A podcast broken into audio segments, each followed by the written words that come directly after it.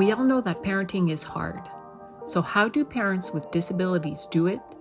With creativity, and because we know of the value of interdependence.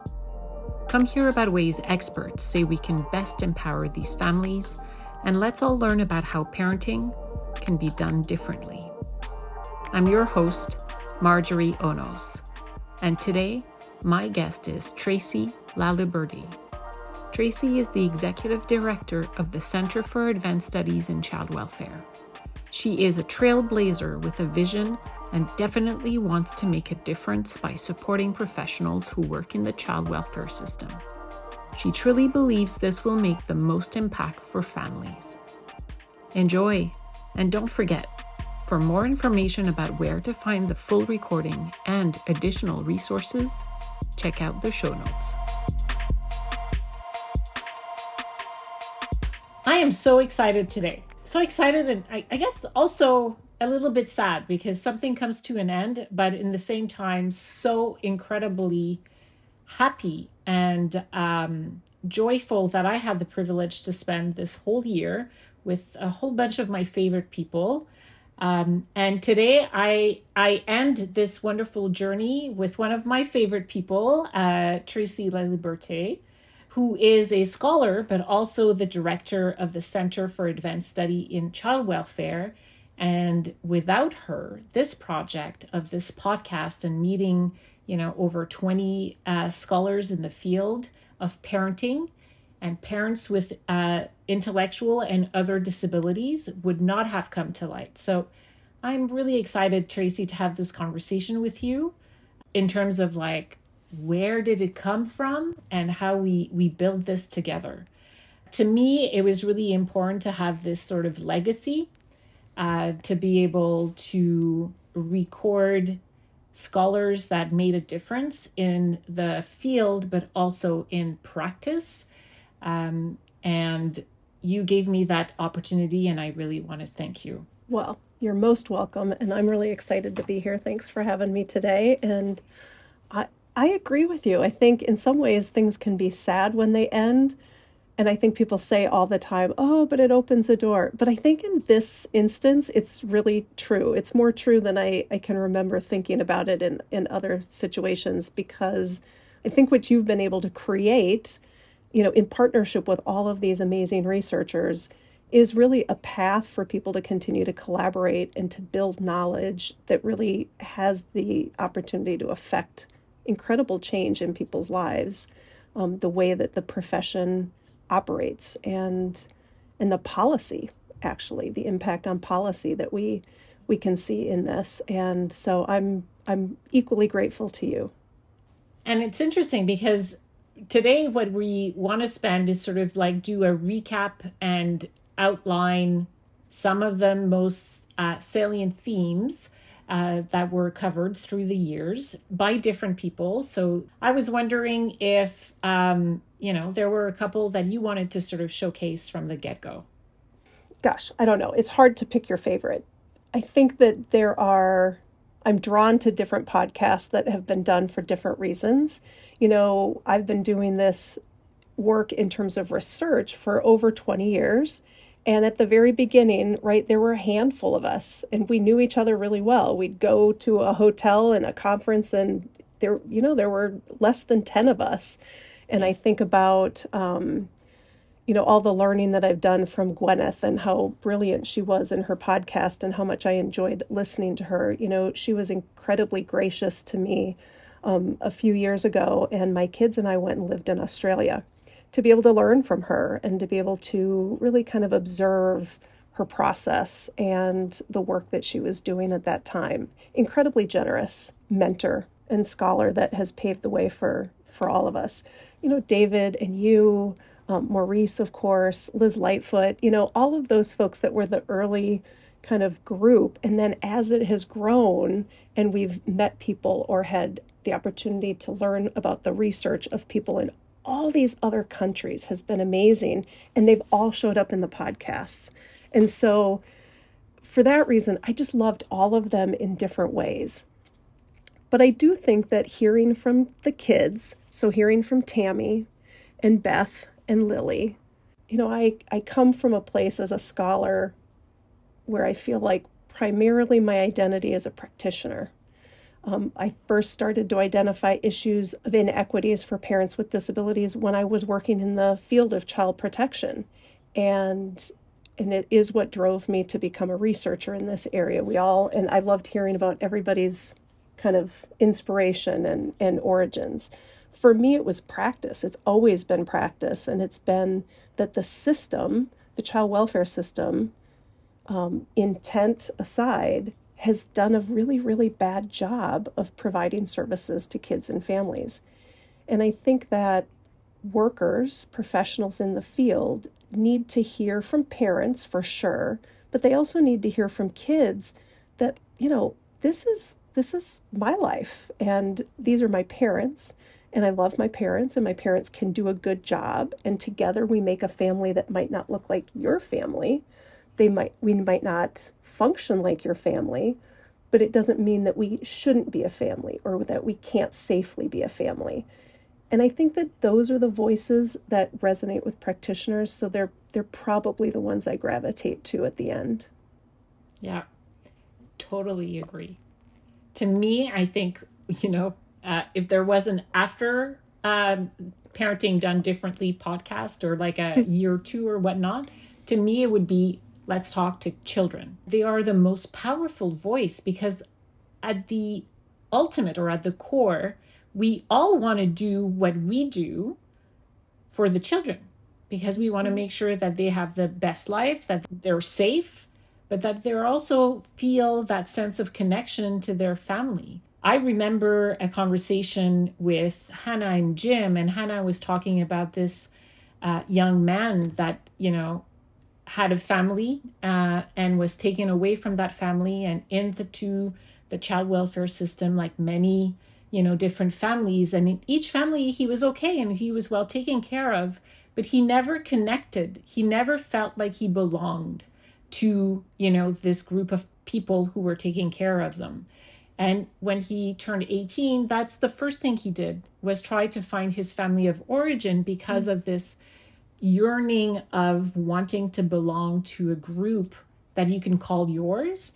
And I think that story to me was very powerful in terms of like, how can we do a better job, you know, to ensure that there's, you know, the kids are safe and they're well taken care of, but in the same time that we actually do something for their sense of connectedness and belongingness. Well, I think that's really interesting because, you know, it's a phenomenon that we see across families with and without disability. There's all kinds of kids who grow up, um, especially in later years in the in the foster care system, and um, age out um, is a phrase that's often used, and seek their family of origin. And uh, you know, so I mean, I think it's another example of parents with disabilities or families who are headed by a parent with a disability are not different than other families. Their mm-hmm. kids have different kinds of experiences, but some of those, you know, mental health needs, the permanency needs, um, the attachment, those are the same. And we have to be able to start building capacity within our workforce and our systems to do that work with all families. Yeah, 100%. So there was definitely one theme where um, there was a lot of criticism on this system um, and how you know even you know robyn powell would say like we need to just completely abolish it and, and start over. She's not the only one. Hannah and jim um, jim rice and hannah bjorg sigurdsson's daughter um, said similar things. But there's also like how to empower and how to ensure that services are in place and that training is sort of in place. And we've had you know, many different uh, scholars sort of talk also about services and training. And I'm talking about Beth Tarleton, I'm talking about Maurice Feldman, I'm talking about Laura mm-hmm. Pacheco. And so that notion of sort of empowering the system, but also sort of being critical of what works and doesn't work. Yeah, that's really interesting. I, I feel like in some ways that's really the crux of my professional career is you know, being an insider, so to speak, within the system, having worked in the system and now training people who work in that system, um, you know, it is to be that grain of sand. It is to be that voice of of discourse. I think what you're describing in terms of what Robyn talks about is really abolition, right? There is a, a, tremendous amount of conversation in the US about abolishing the child welfare system.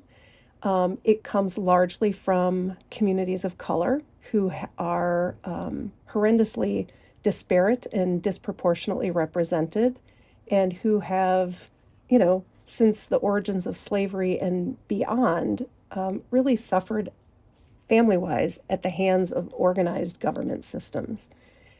And I think parents with disabilities are positioned within that in the same way that we know parents with disabilities are disproportionately um, present in the system. And I understand, and there's part of me as a practitioner and an advocate for kids and family that feel like, yeah, we've tried to reform the system for decades and it hasn't worked. And so maybe maybe the place is to just have a different system, different process. I think systems beget themselves. And I don't know that whatever we came up with wouldn't end up aligning itself in unintended ways as well. I think there's transformationists, a little bit different than reformists in the sense that they truly want to transform the system, break it, change it. Don't fix it, break it and change it. And I and I think that's probably where I um, align myself a little bit more, both in racial disparities, but also in terms of um, disparities and disproportionality for for parents with disabilities. Whenever I do a presentation I say, you know, I'm going to come off really critical of the child welfare system and the professionals that work in the system. But make no mistake, these are my people. This is the system that I work in. I believe I, I've seen some horrendous things in my life, and I believe that there is a need for some children to have those ultimate levels of protection. Absolutely. Does that mean that families can't come along with that or that there aren't families who are inappropriately looped into the system? All of those things are true at the same time. But for me, um, I think of it more as transformationist and not abolitionist. Yeah. It's interesting because you bring a point that came up also in some conversations.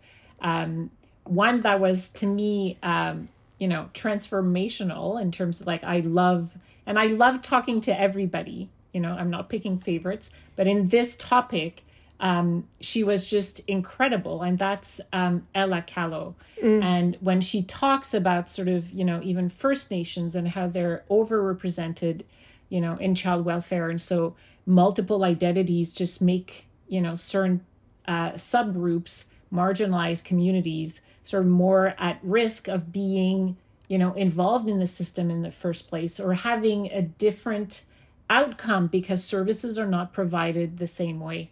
Um, i thought to me that was like fascinating. And when she was talking about how first nations like how the child welfare in first nations community sort of works differently and how you know it's intended to support the family and to work within the family the enlarged family of origin, I think everybody would abide by those principles. And listening to other culture sort of brings that possibility in terms of, mm-hmm. like you mm-hmm. said, transforming the system and changing some of the things that don't work.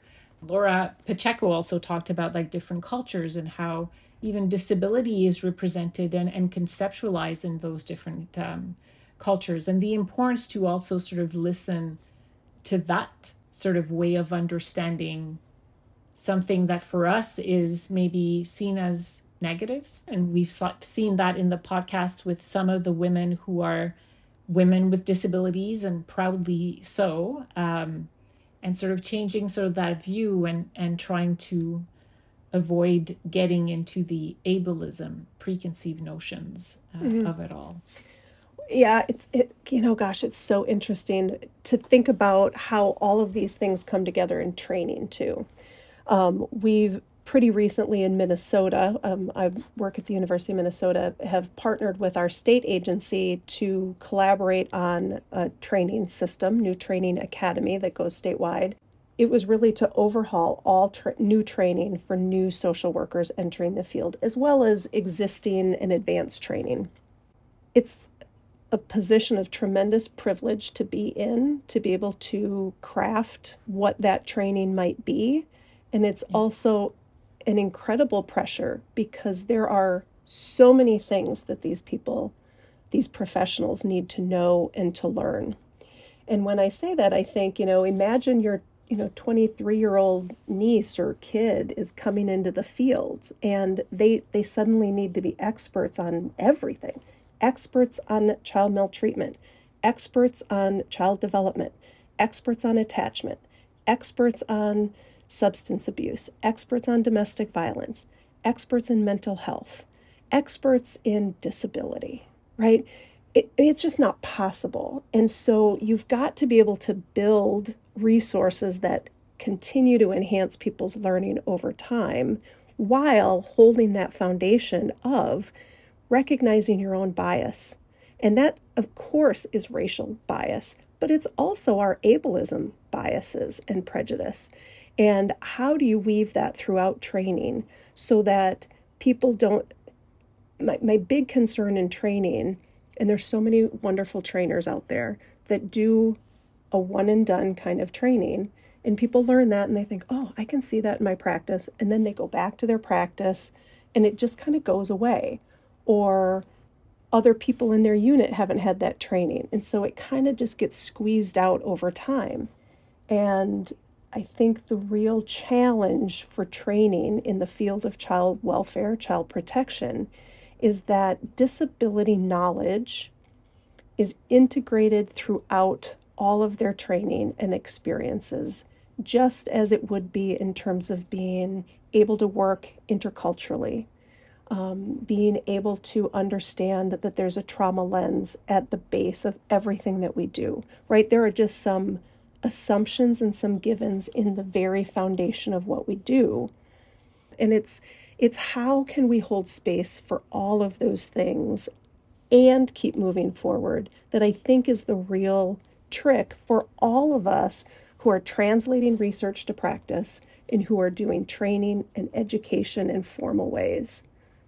One of the things that I loved, you know, uh, seeing in what you have done and and what you've participated in, um, you know, in all those twenty years that you you talked about, is that you've always found ways, like different ways, different medium, to try to get sort of that training or that information to uh, child welfare workers, like for example, one thing that I, I remember the CW 360 that still happens, that still is published on a regular basis.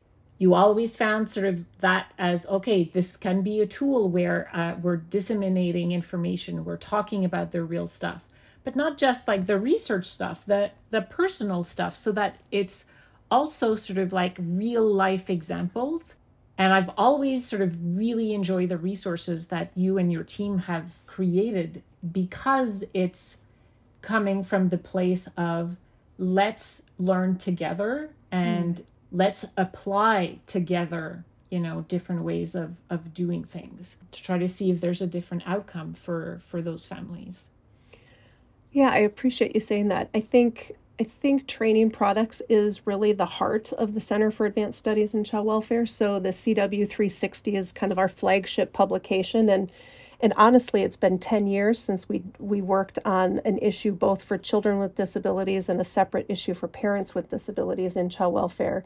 So um, perhaps we will uh, you know update that and work with you um, and some other folks to be able to really um, make that a little bit more timely the podcasts are another version of that being able to to reach people and to be able to have people access knowledge that they otherwise wouldn't have in a format that really works for the workforce. I think that's where we really are able to um, do our best work is trying to identify what's the best way to get information to the workforce. We also developed a set of flip cards. It was just it was like a key ring and there were small um, maybe three by five cards that were laminated, and each card had a different type of disability on it. And it it talked about the disability, real basic, and on the backside talked about, you know, how might you see this or how might you be working with people with this type of disability in child welfare. And so it gave that applied lens. And they went like hotcakes. I think we were in our third printing of those because it's just a resource. You know, I might have a caseload that has um, a parent who has cerebral palsy and, you know, kids who have other kinds of developmental disability. And I just need a refresher or it's been 10 years since I had that case and now I have somebody with a different type of disability. How can I?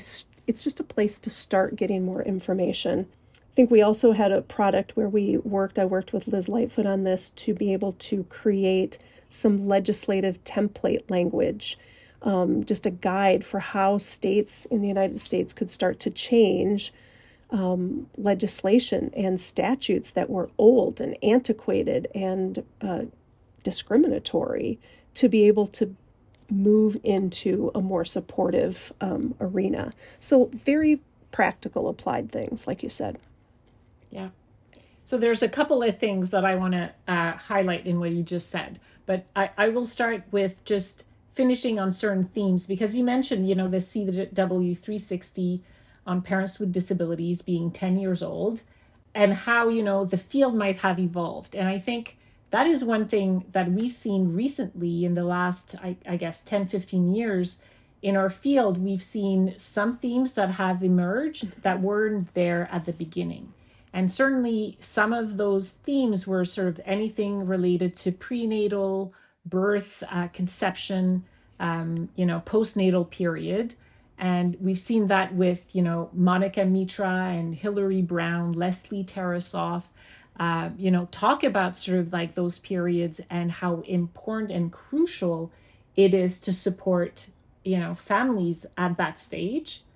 And then another theme that emerged also, you know, in the last 10 years is this notion that you touched upon of trauma, the trauma lens, and how like trauma can really um, impact parenting and anything that, you know, the research that have been done specific to disabilities and trauma, um, you know, with Tommie Forslund and, and mm. his team um, to really look at that and sort of see that trauma is actually what impacted parenting way much more than disability did. And so those themes are really important and, and have emerged. So being up to date uh, in all of those research so important. Well, and I think you know where I want to see research continue in that area because I think that you're right um, in terms of the trauma is you know being involved in the system itself creates trauma. In some of your talks, your TED talks, certainly um, uh, an early YouTube talk, you talked about just that panic of like at any moment somebody's going to come to the door, you know, and I don't think that we pay enough attention to what that then does and how that changes people's behaviors and responses to, um, you know, if I'm panicked all the time as a parent with a disability that something's going to happen, maybe I'm not letting my kids have all the experiences that I otherwise would have because I'm just so nervous. I'm holding them so close. And I think that we do a disservice to people by not recognizing that when they enter the system. You know, there are, at least in the US, we've got certain time frames that apply legislatively. People will always say the clock starts ticking. And there's a pressure to do things and to act and to respond in certain ways in certain time frames. And none of that takes into consideration the trauma that a parent has experienced and the kids, of course, in care, possibly.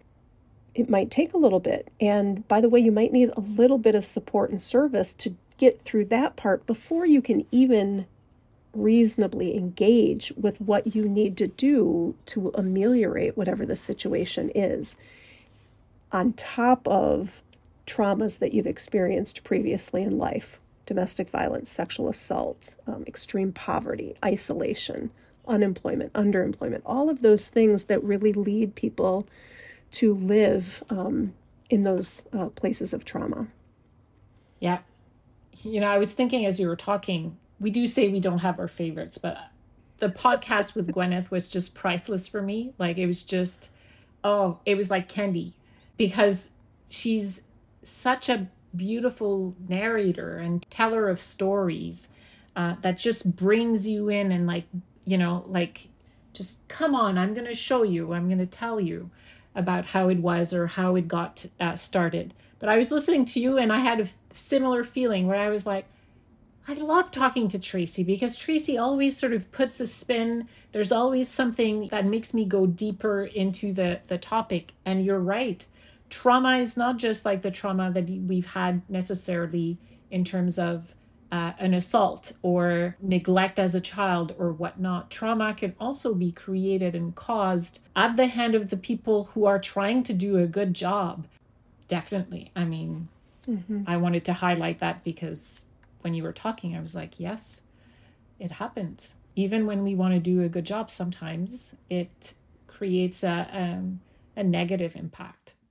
Uh, and tells me also of the power of one voice and how one story or one voice can really sometimes make a difference or, or leave a seed you know that could grow um, in in a particular context. And that brings me to the two moms that i uh, interviewed in the podcast that to me were meeting them over the years have been significant because they have shown me how to be proud to be a mom with a disability and that there are great things that I'm teaching my son because I have a disability, um, and that probably I wouldn't have taught him the same way. Maybe I would have taught him, but not the same way.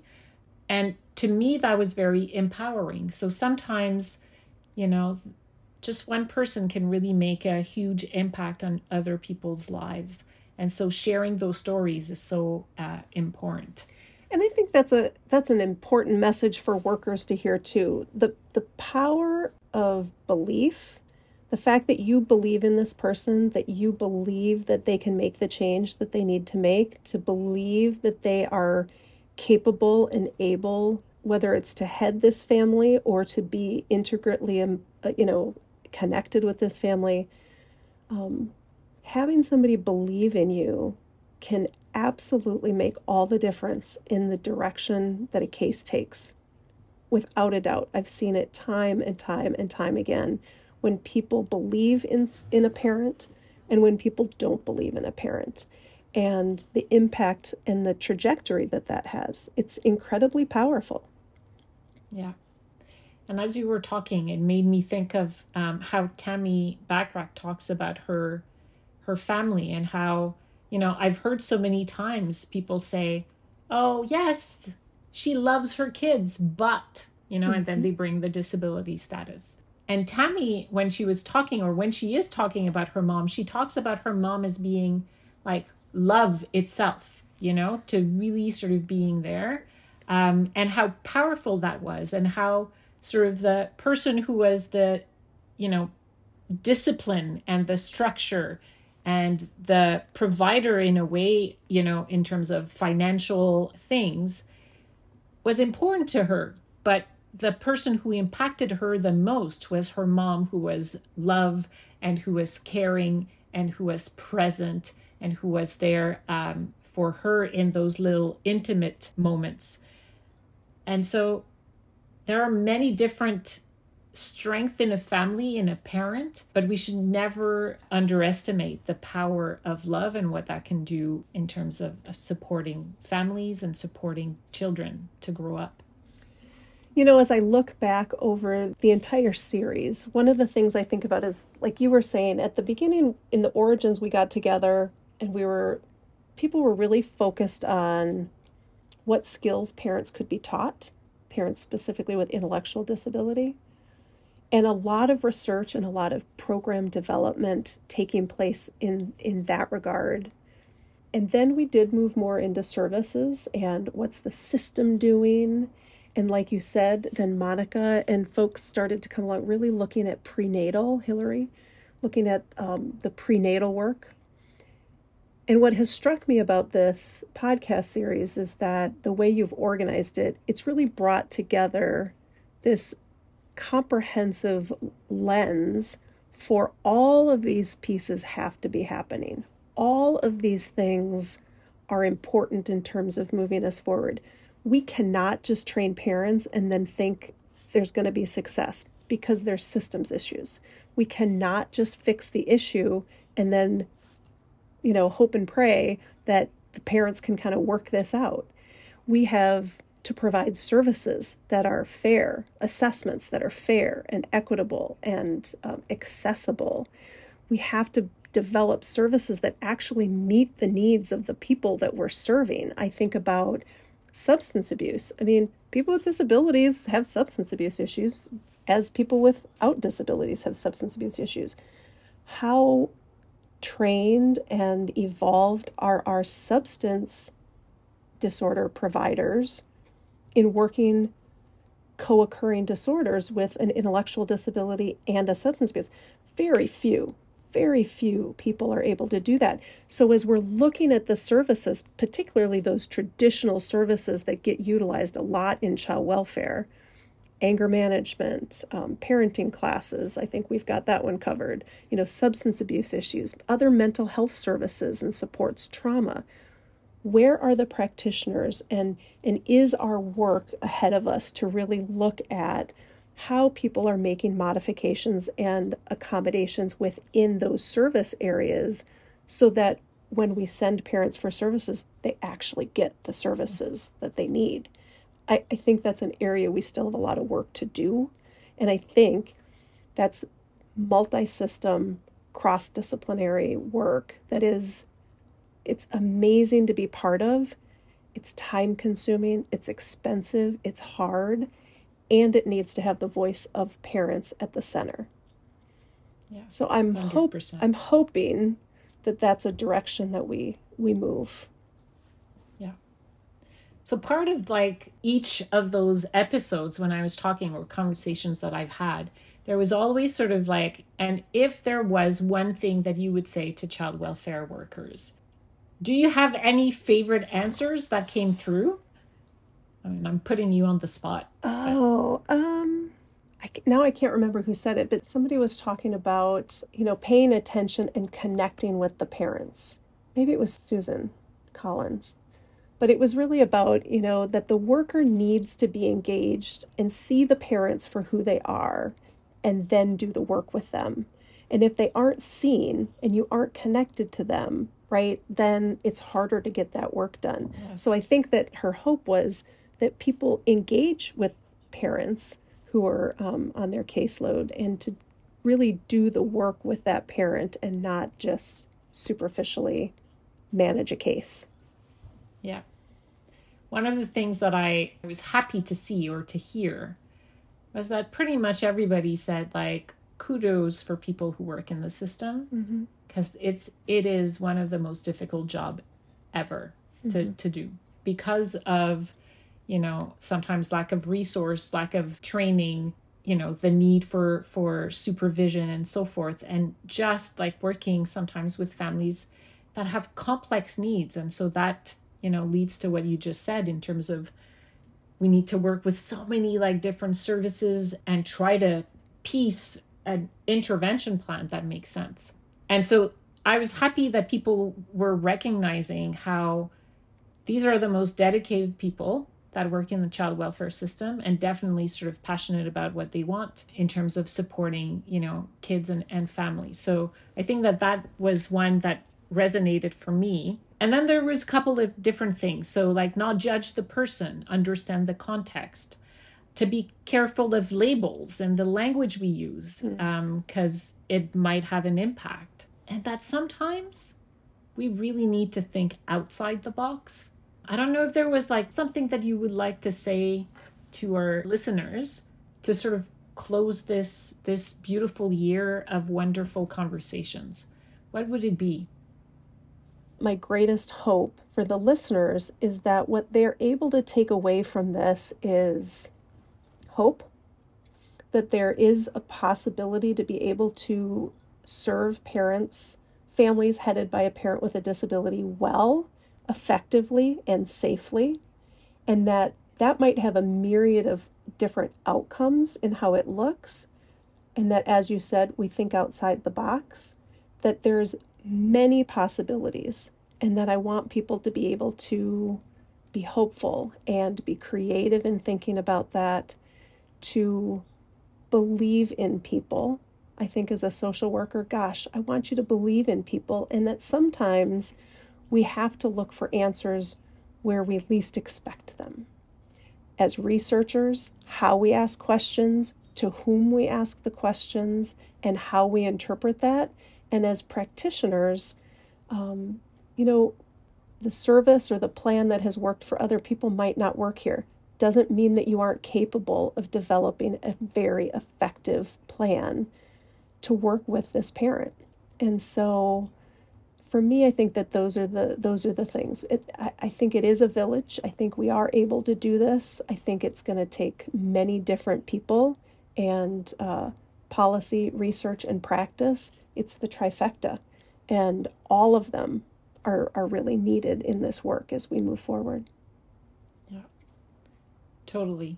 To me, the the one thing you know that would um, summon everything is sort of collaboration and partnership, mm-hmm. you know, and it's working together. It's also being aware of, you know, everything that was done prior. So to talk about sort of the legacy and how we can sort of bring that along and build something and continue building what we need and what these families need and what the system and the the, the professionals as well we can't do that on our own. We need to sort of have that team that you so beautifully said, you know, in terms of it takes a village and it takes a village for for everything Everybody. and research and practice exactly.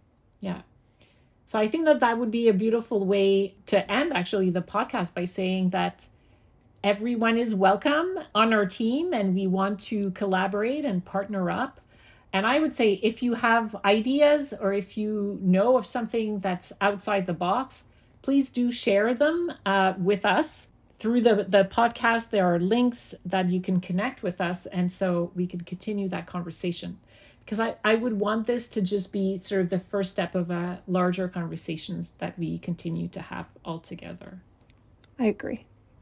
It's been a pleasure having you do this podcast for us, Marjorie. It's really it's one of a kind and I think that it has really created a pathway for us to be thinking differently about how it is that we're going to communicate with each other and reach each other too as scholars and as researchers and translating that into practice for practitioners. So, we're grateful to you. Well, the pleasure was all mine because your team is just wonderful.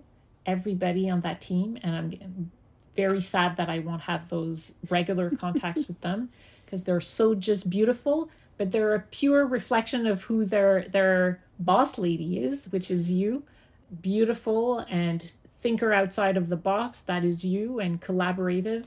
And so, thank you for the opportunity. And I hope for all the listeners, you listen and re listen those podcasts as you need, and that you get all the information and the knowledge that you need to hear at that moment. So, thank you so much. This podcast was supported in part by a grant from the Minnesota Department of Human Services Children and Family Services Division.